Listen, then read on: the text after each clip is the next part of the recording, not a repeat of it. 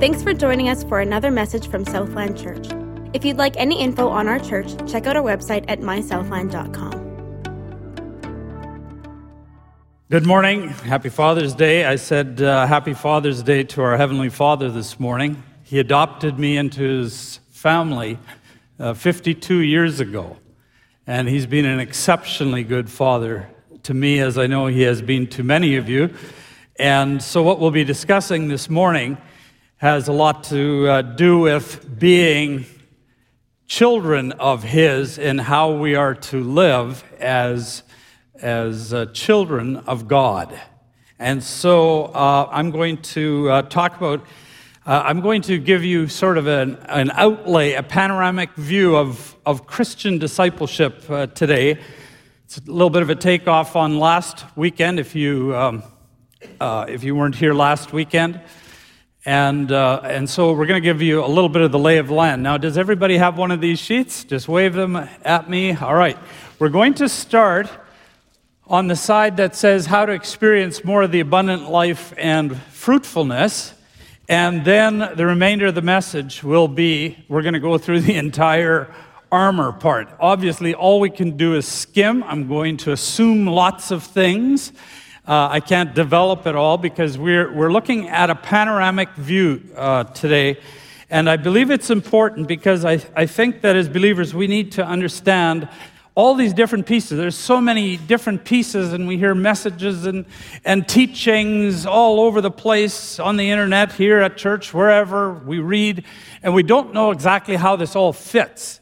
And I want you to see how it fits so that you can cut through uh, through some of the confusion and get right down to where we have to do something with our Christian uh, discipleship. And I'd like you to, at the end of this message, take this with you for the summer and choose something that you're going to grow in uh, intentionally as one of God's privileged children. Amen? So that's what we're going to do uh, this morning. And uh, Jesus said in John chapter 15, verse 8, He said, This is to my Father's glory that you what? It's not on the screen, uh, but it, uh, we'll be looking at this in just a minute. But uh, this is to my Father's glory that you what? Bear much fruit. God wants us to be fruitful. And any time during this message, when I go like this, the correct answer is always fruitful. You got it? So let's just try it. Yeah, you got it. Here we go. This is going to be a good message then. And uh, we are to be fruitful for three key reasons. The first one is that it advances God's kingdom. The second one, we already mentioned in verse 8, it glorifies God. And the third reason that you want to be fruitful as a child of God is because that's what you'll be rewarded for eternally. All right? So, fruitfulness is a really big topic and uh, very important. So, how can we experience more of the abundant life and fruitfulness? Well, the first one uh, is by, and you see it on the screen already. We're not talking about it in these three messages that I've been talking about. Those that's for a whole different series. By abiding in Christ. I'm the vine, you're the branches. If a man abides in me and, and I in him, he will what? Bear much fruit. Uh, no, if I go like this, then it's not fruitful. Only if I go like this, it's fruitful. Sorry, I confused you. Apart from me, you can do what? If anyone does not re, uh, remain in me or abide in me, he is like a branch that is thrown away and what? Withers. So you got both pieces there you have the abundant life there, the withering, because abundant life has to do with love and joy and peace and, uh, and hope and all those kinds of things that give us life, the life of Christ in the sap that comes up from his, from him. And then you see the fruitfulness part in that particular passage. Now, how do we abide? Again, we're not going to be talking about it, but how do you abide? And here it comes by meditating on God's word. We're, we're chewing on it, memorizing it. There's some other uh, passages that you can go there, and it helps us to, uh, uh, to have the abundant life and become fruitful by prayer and listening prayer. When we spend time with God in prayer and listening prayer, that's, it, that's another way. There's a second part. That's a whole big section over there. And maybe that's an area you need to, to be growing in. But there's another whole section, and that is by growing in freedom, in freedom from sin, and I would say slash uh, character as well. That's holiness, sanctification, just different terminology for the same thing. And in verse 2 of John 15, Jesus said, He cuts off every branch of me that bears no fruit, while every branch that does bear fruit, He what? He prunes, and the, the Greek word there, catharsis, is the same as the word he uses in John 13 when, he, when, he, when it's translated in the English as cleans.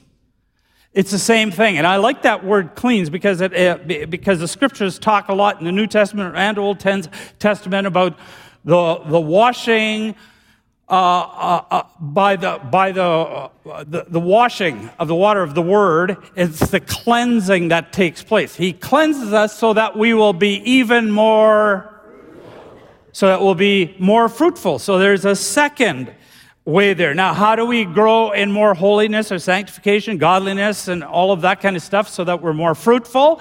Well, the first, there's two sides of the coin. The first one is we put off. That could be like purifying yourself or crucifying the flesh. We talked about that last week. And that includes things like confession and repentance, inner healing, deliverance, uh, breaking destructive family patterns, and such. Things that we, we do at the set free retreat would be included in this putting off. Of course, we can do that at any time and should be doing it at other times as well. Then there's the flip side of it, which is not just putting off, but what? Putting on. Uh, growing our character, intentionally growing our character. We talked a lot in this section last week. And uh, we drilled down a wee bit in, two weeks before that at the church renewal weekend, or the fruit of the Spirit. Pray, uh, pray for, and here's three steps for doing that. There, there are other steps you can use, but I'm just giving you three very simple ones. Pray for a new character trait, renew your mind, memorize corresponding scripture, that kind of stuff, and walking in step with the Spirit. We'll, we'll just review that just slightly later again, that last one there, walking in step with the Spirit.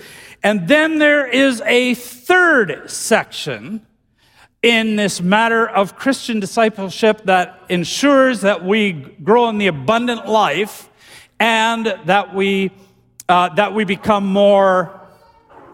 I know I used my left hand this, this time, but so we become, yeah, so we become more fruitful, and that's by what? It's right up there on the screen. You can read it right off there. it's by what? Yeah, standing our ground against the devil because the devil is going to come and he tries to steal it from us. He tries to steal the abundant life and, uh, and, and our freedom in Christ, and he tries to stop us from growing in our character. Why? So that we won't be because when we're fruitful, it advances the kingdom, it glorifies God, and it is what we are ultimately rewarded for. So he's going to try to steal it, and that's what we're going to talk about this way. So how, uh, or this morning. So how do we stand our ground against the devil? And uh, well, yeah, let's read that one first. John chapter 10, verse 10. And we looked, we just mentioned it last week, but it says, "The thief comes only to what? And and see, he's trying to take it away. But I have come, Jesus said, that they may have and have it abundantly. So, uh, so there it is. And he wants to take away the freedom that we have in Christ, the character and the abundant life so that we're not fruitful. So, how do we stand our ground and resist him? Well, Ephesians 6 tells us, Paul tells us, using different metaphors, and that's always the issue in Scripture. Don't get confused with it. Different writers are using, and sometimes the same writers are using different metaphors, different uh, pictures to communicate and different terminology to communicate some of the same truths. But here, uh, uh, Paul says, and I'll go back to verse 10 finally be strong in the Lord and in his mighty power. Put on the full what? That's how we stand to get our ground against the devil. Put on the full armor of God so that you may be able to take your stand against the devil's schemes. Uh, for our struggle is not against flesh and blood, but against the, against the, against the, and against in heavenly realms. Exactly. Uh, Therefore, put on the full armor of God, so that when the day of evil comes, you may be able to stand your ground, and after you've done everything to what? Stand. And then he goes into uh, the six pieces of armor that we can have. And uh, by six, I'm including the sword of the Spirit, and we'll talk about that in a, in a minute. Well, the first one is the belt of truth. And again, I'm just going to have to skim for the sake of this message because of time. In Ephesians 4, 6.14 says, Stand firm then with the belt of truth buckled around your waist. And I don't have time to develop it, but Peter tells us, 1 Peter 1.13 tells us the waist he's talking there about because he uses the same exact phrase in the Greek and then he adds one additional phrase which is of the mind, the waist of the mind. So we're supposed to uh, uh, put on or buckle up the belt of truth because Satan attacks our mind. And you might want to write that down. And uh, he, he, he attacks us intellectually in the mind through deception and lies. And there's a, an example. I'm going to use uh, six examples from Scripture, little stories. The first one is the church at Galatia. Uh, well, three churches that I'm going to mention Galatia and Thessalonica and the Bereans. All right? And uh, Paul said, uh, uh, talks to the church in Galatia. It was infiltrated by false teachers who preached a false gospel, requiring Gentile converts to be circumcised. So he vigorously, vigorously called them to return to the truth. Satan was deceiving them and attacking their minds. And so he says, I'm astonished that you are so quickly deserting the one who called you by the grace of Christ and are turning to a different gospel. In other words, think about this. Satan doesn't just attack non believers, he attacks believers. He attacks churches, and churches can go awry, or people within churches can go awry, which is really no gospel at all. Evidently, some people are throwing you into confusion and are trying to pervert the gospel of Christ. Now, we'll see that there's two things that are needed for believers not to be deceived. And we'll illustrate it with uh, two churches one at Berea, or the, the people in Berea, and then also at Thessalonica. Paul went to Thessalonica, and on three Sabbaths, he reasoned with them from the scriptures, explaining and proving that the Christ had to suffer and rise from the dead. And some Jews were persuaded, as, uh, as were uh, quite a few God fearing Greeks and others. But other Jews were jealous, it says in those passages, and they rounded up a rabble to attack them and uh, to oppose Paul and Silas, so that they had to flee under cover of night to Thessalonica uh, or to Berea. So from Thessalonica, they fled because the jealousy of some rose up. And I, I, I want you to pay attention to that word jealousy because what we're going to read about the Bereans. The Bereans were of more noble character than the Thessalonians, for they received the message with great what? Eagerness. So you got one set. The Bereans, they're jealous, uh, or the Thessalon, uh, Thessalonians, and then you got the Bereans who have noble character, who are eager and it says that they examined the scriptures every day to see if what Paul said was true. Notice that they had, and here's the first thing they had true hearts. They had, the Bereans had true hearts. Uh, many who claim to be truth seekers do not have a true heart. That's the problem. They have other motivations for what they believe, even as believers. There may be other reasons why they hold to certain truths. It's, we can't assume, and we should never assume for ourselves, that, that we have true hearts. We have to humble ourselves before God and be teachable. Is that true? And a true heart.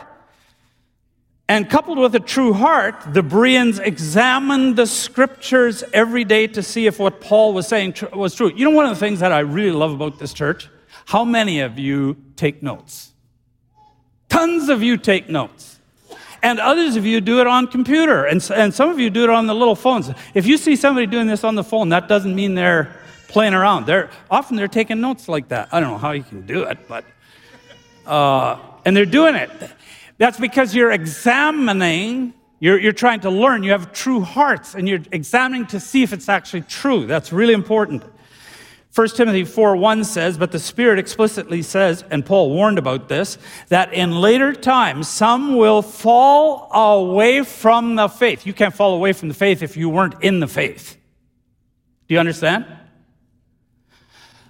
Will fall away from the faith, paying attention to what? deceitful spirits and doctrines of demons. So he mixes things up. I'll just give you an illustration of how he does it. For example, because of the, the topic we're, we're discussing, he'll mix up things like justification and sanctification. Now, are we justified for justification, meaning that we're declared righteous before God so that we're not his enemies anymore, we become his friends? When we're declared righteous, and justified, is there anything we have to do to be declared justified? Yes or no? As far as, is there any works that we can do? And the answer is no. We have to receive it by faith, but we're not doing it. It's just receiving a gift. But when it comes to sanctification or growing in holiness or growing in our character, freedom in Christ, or any of those kinds of things, becoming more righteous like that in practice, right living, is there, is there anything we have to do? Yes or no? And the answer is yes. But there are many Christians who've got that all mixed up. They think that because they've been justified by faith, that the moment they're justified by faith, God does it, He does it freely, and all they have to do is kind of sit there and glide to heaven. And the scriptures say things like Paul warned, he said, train yourself to be godly.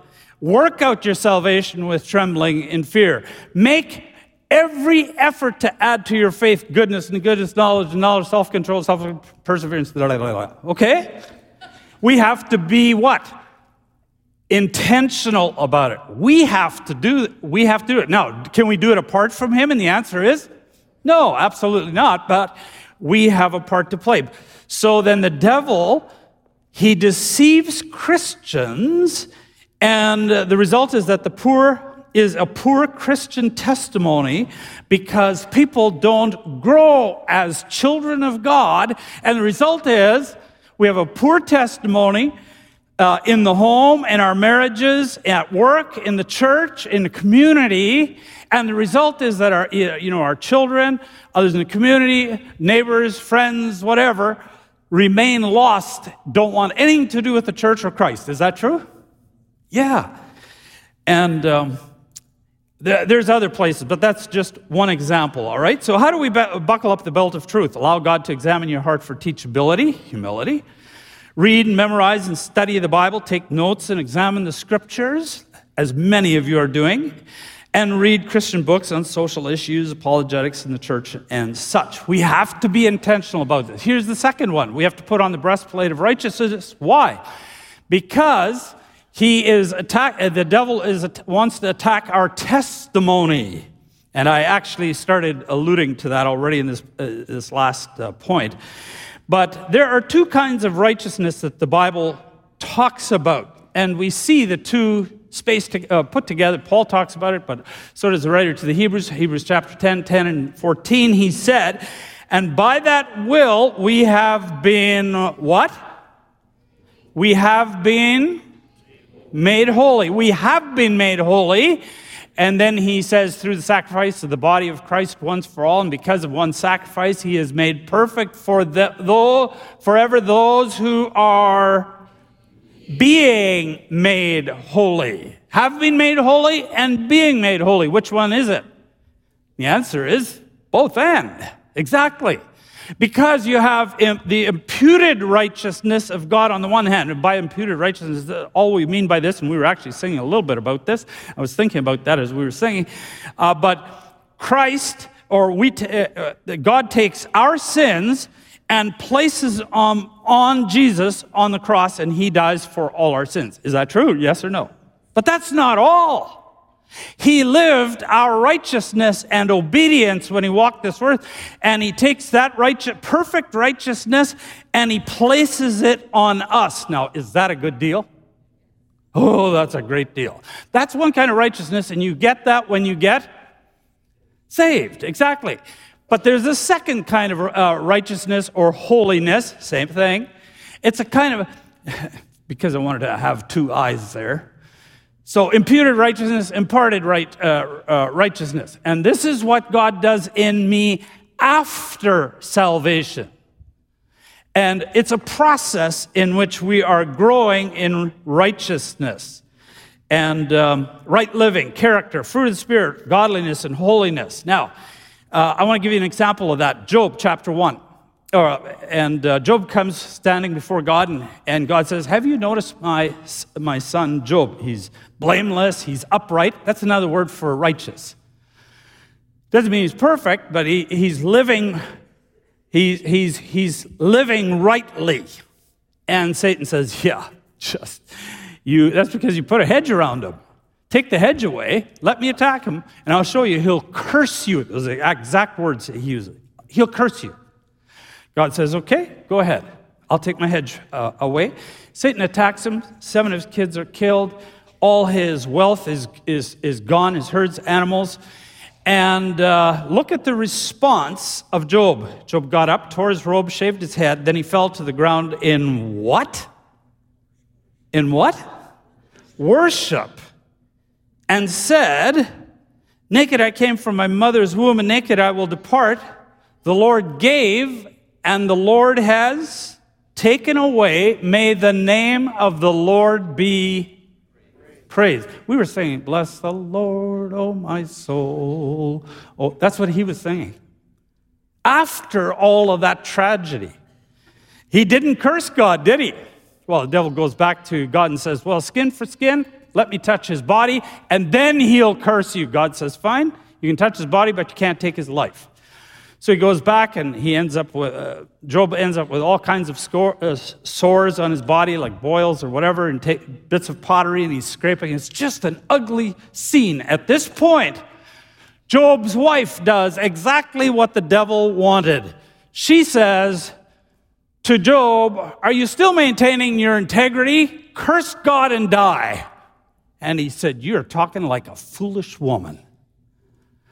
Shall we uh, accept good from God, not trouble?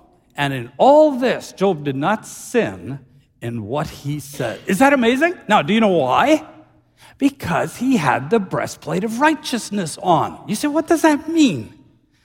We're not talking about the righteousness that you get when you're saved. We're talking about a practical righteousness. Now, remember what we said several weekends ago. We were talking about the flesh if you want to intentionally grow in your character, then what, eh, let's say you're praying for patience or whatever it is, now God then sets up a test for you. Not to get you to trip up, but so you can practice it so that you, that you uh, put in a new pattern of living. Remember we said that? By doing it over and over and over, you repattern the way you think, act, and react. And then when the test comes, he helps you because immediately he reminds you, as soon as he brings the test, he says, Remember, we're doing a test so that you, that you do this right.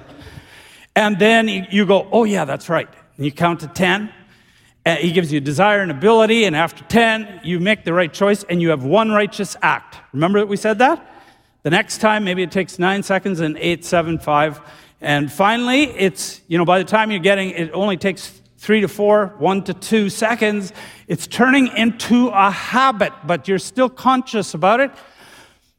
At some point, it moves into the subconscious. And at that point, you have repatterned your life, your, your way of thinking, acting, and reacting in that one area so that it has become a, a new character trait that you have acquired from Jesus in your life.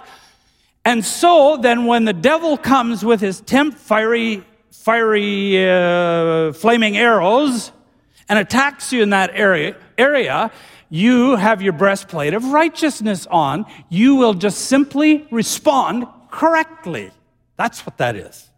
That's what, that's why he was able to do that. Because he had such an established pattern there for so long that he could, that when the fiery arrows came, it was no problem. He responded correctly. Do you see now why it's so important to intentionally grow our, in our character? Do you see it? That's what Paul's getting at here. Okay, We got to keep moving. Um, and uh, otherwise, uh, we get a, he gets a foothold into our life. And of course, then he guilt, uh, guilts us and shames us and everything. And then we want to quit the ministry or uh, quit from serving the Lord because we feel so guilty and shameful. And so when we grow in it, then we don't. And when he gets a foothold into our lives, then he gets a foothold in our marriages because it affects our marriages, affects our families, affects everybody else, and they don't want to come to Christ, and that's why it's important.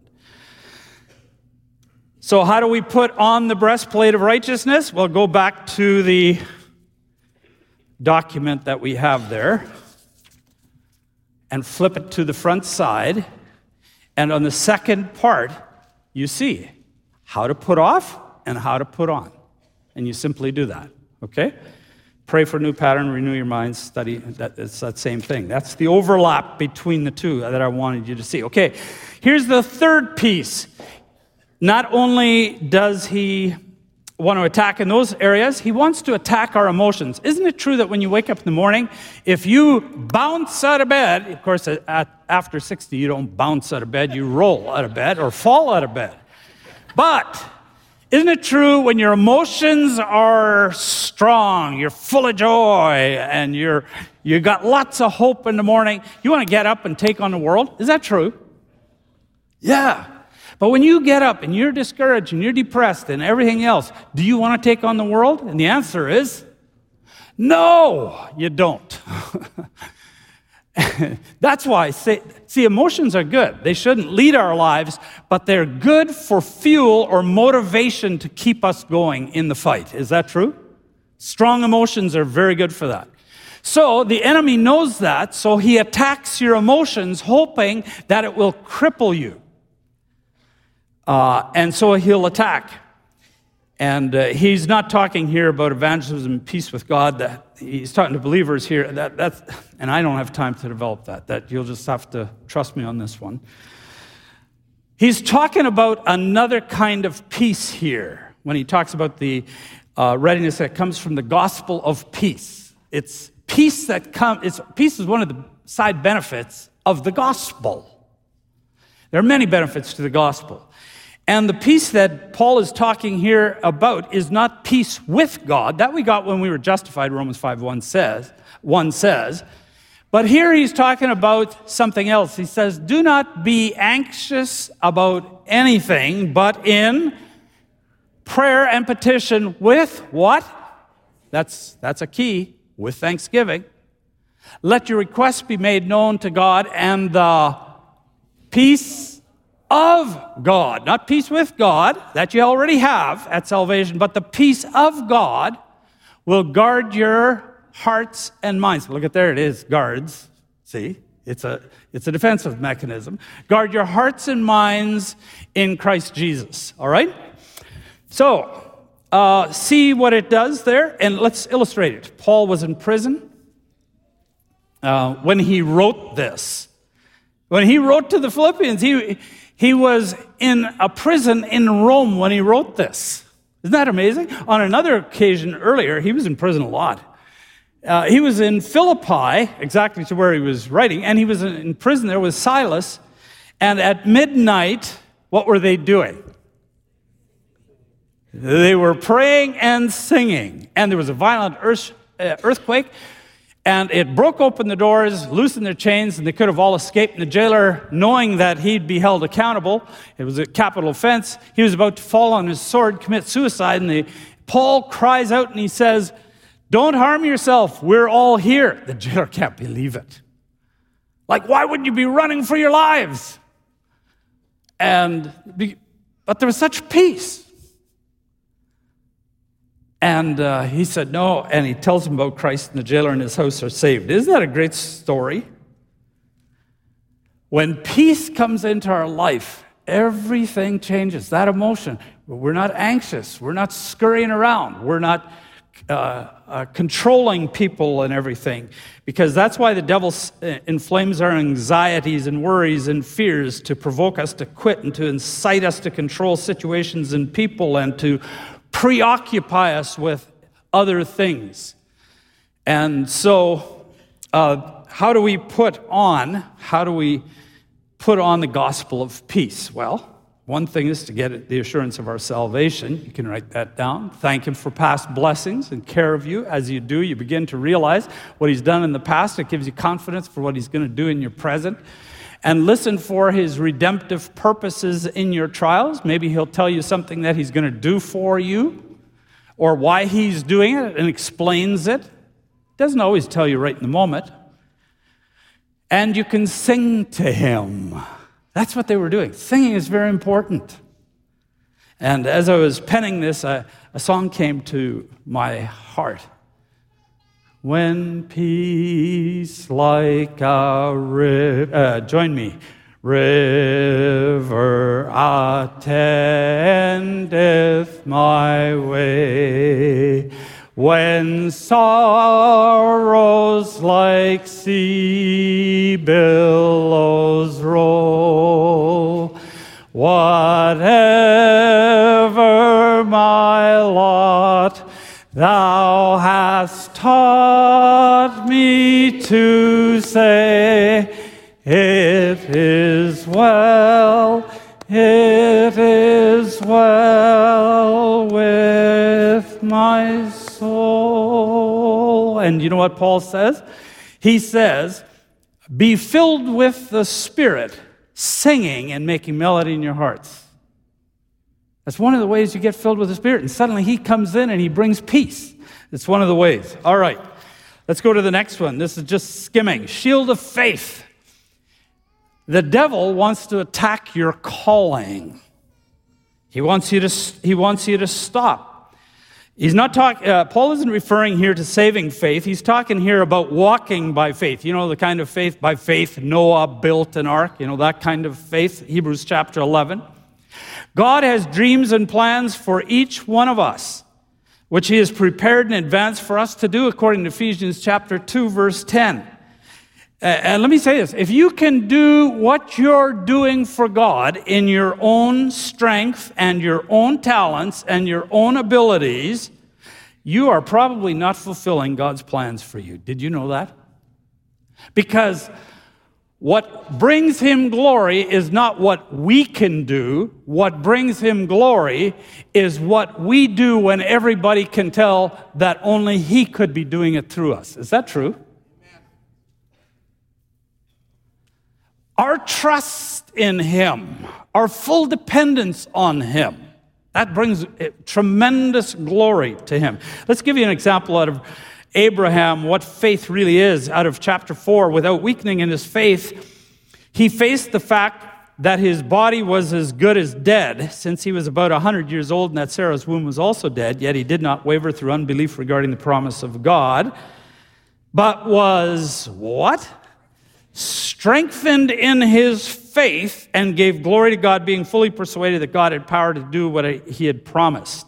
At age 86, Abraham had a son, Ishmael, through Hagar.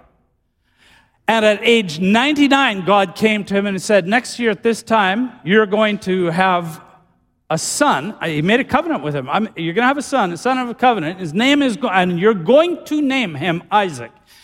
But this son and out of that, you're going to have a family of nations. But this son will be born through Sarah, which was ridiculous because Sarah hadn't been able to conceive at all. Not only that, this is Genesis 17. When you get to Genesis 18 11, it says, uh, it says something very interesting. It says, uh, whoa, can I find it here? Oh, it says that the way of women had ceased with her. That's a euphemism. Her cycles had stopped. So it was impossible to have children. And it says in Romans chapter 4 that he believed. Now, if you, uh, uh, this is what I want you to understand about faith faith is not just about mental assent, and faith is not feeling, faith is action.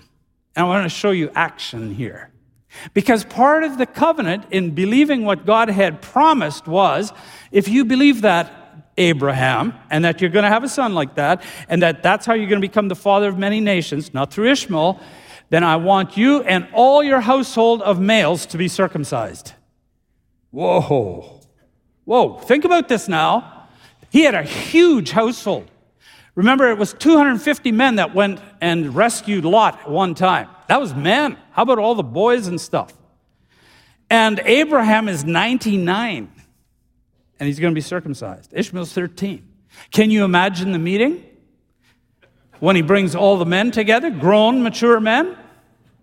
God has promised that I'm, and he changes his name from Abram to Abraham, meaning father of multitudes, and he and he says, God has promised he's going to make me a father of multitudes, of many nations, but it's going to come through Sarah. I know Sarah's, you know, uh, she can't have babies and stuff, but that's who it's coming through.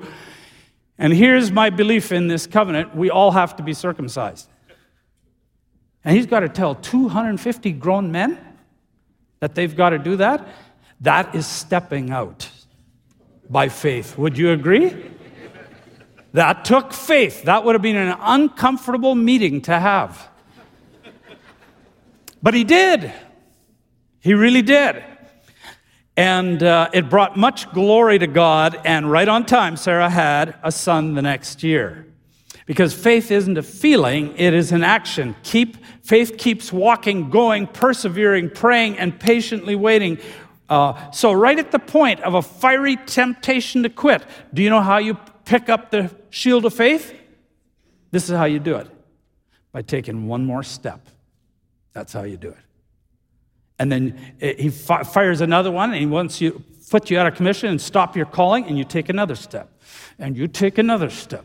And you take another and you persevere and you walk and you take another step. You don't try to walk the next year, you walk today.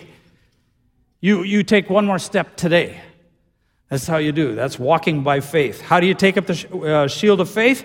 Review your call. And by the way, then you'll wear the devil down instead of him wearing you down. Eventually, he's tired of fighting you and he goes to some your brother. And just say, I'm, go, go, go after Stefano or something. How to take up the shield of faith? Review your call, listen to God's voice for confirmation, encouragement, and ask people for a specific next step and move. Here, let's go to the next one, the fifth one helmet of salvation. He wants to, the, the devil wants to attack our influence. So he wants us to lose hope because hope is infectious. Would you agree with that? If, if, if a dad in his family is not hopeful, the entire family is not hopeful. If, uh, if in the cell, if in your cell ministry, if you're in your cell and the cell leader is not hopeful with that group, the entire, it's infectious. The entire group is not hopeful. If a pastor has lost hope, the people will have no hope. Is that true? That's how the devil does it. He, he wants to attack our hope because it influences others and takes them out of the, uh, takes them out of the fight. And uh, 1 Thessalonians 5 8, Paul tells us that that's what the helmet of salvation is it's hope. It is needed to guard against his goal to get not only us, but others to quit. Let me give you an example out of Acts chapter 27. Uh, Paul was a prisoner on a ship that was sailing from Fair Havens to Phoenix. And uh, on his way to Rome, where he was going to stand before Caesar in, uh, uh in a trial, before Caesar, and a violent northeastern uh, um, storm uh, just came up, whipped up very, very quickly, and for many days, their, their ship was being battered. They threw all their, uh, you know, mo- most of the tackle and lots of possessions overboard just to try to stay afloat. And after many days, it says that they gave up hope. They thought they were going to die. That's Acts 27, verse 20. And after a long time without food, Paul stood up and urged them to eat and not give up because an angel, he said, had stood by him the, the previous night and said, The boat will be lost, the ship will be lost, but all of you are going to make it safely. And uh, then he, and uh, then in verse 36, it says, so he wanted them to eat. It says they were all what? Encouraged and they ate some food. That food was going to be important because they hadn't eaten for 14 days straight, it says here.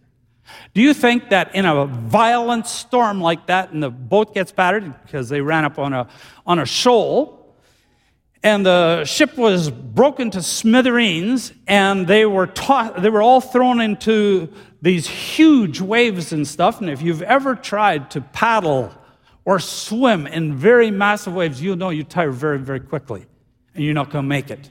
Is that true? And uh, if they hadn't eaten food, they wouldn't have the energy to make it. But because one man had hope, hope in God, he had the helmet of salvation on. It influenced and affected 276 souls on board, and they all made it safely to shore. Isn't that amazing? You and I have to have the helmet of salvation hope on, or those depending on us will lose hope and won't make it in the Christian life. Here's a last, and how do you put it on? Experience God's love in the present, because that gives us hope in the future. Because Paul said in Romans 5 5, he said, Hope does not disappoint us, because God has poured out his love into our hearts by the Holy Spirit he has given us. What he's saying is, when you experience his love now, you know, in your abiding in Christ, when you're experiencing Him loving you and lavishing on you, it gives you hope for the future, even amidst circumstances. Then, secondly, meditate and memorize on what God has promised in the future. You know, some of those wonderful passages about the new heaven and new earth, and uh, brothers, don't grieve like the rest of men and all of that. And then listen for a word from him in your present situation. Again, I'm just, uh, just saying, put it down. You can look at this all more, you can examine the scriptures more carefully later. Let's get to the last one, the final one, sword of the Spirit. He wants to attack our focus. Sword of the Spirit, which is the word of God. Um, or a word from God. And the word there is rhema. There's logos. There's two kinds of word, uh, logos and rhema. And here he's talking about the rhema. Logos is the written word of God, and the rhema is the spoken word of God, very simply put. And let me illustrate. And, and by the way, uh, uh, a sword is not just an offensive mess, uh, uh, weapon, it's also used for defense and parrying and fending off blows from the other, from an enemy's sword. Isn't that true? And Jesus used it that way, and we see it in Matthew 4 4, for example, because it says, uh, after his baptism, Jesus was led by the Spirit into the desert to be tempted by the devil. And after fasting 40 days, 40 nights, he was hungry. The tempter came to him and said, If you are the Son of God, tell these stones to become bread. And Jesus answered, It is written, man does not live by, man does not live by what? But by every word that comes from the mouth of God. Very important passage. He's quoting Deuteronomy there, of course. Does it say anywhere in the Old Testament that you could not turn stones into bread and eat that? Is there a law like that? No. So he wasn't referring to the written law. He was referring to a spoken word from God. And we, we see it, it's right there in the context.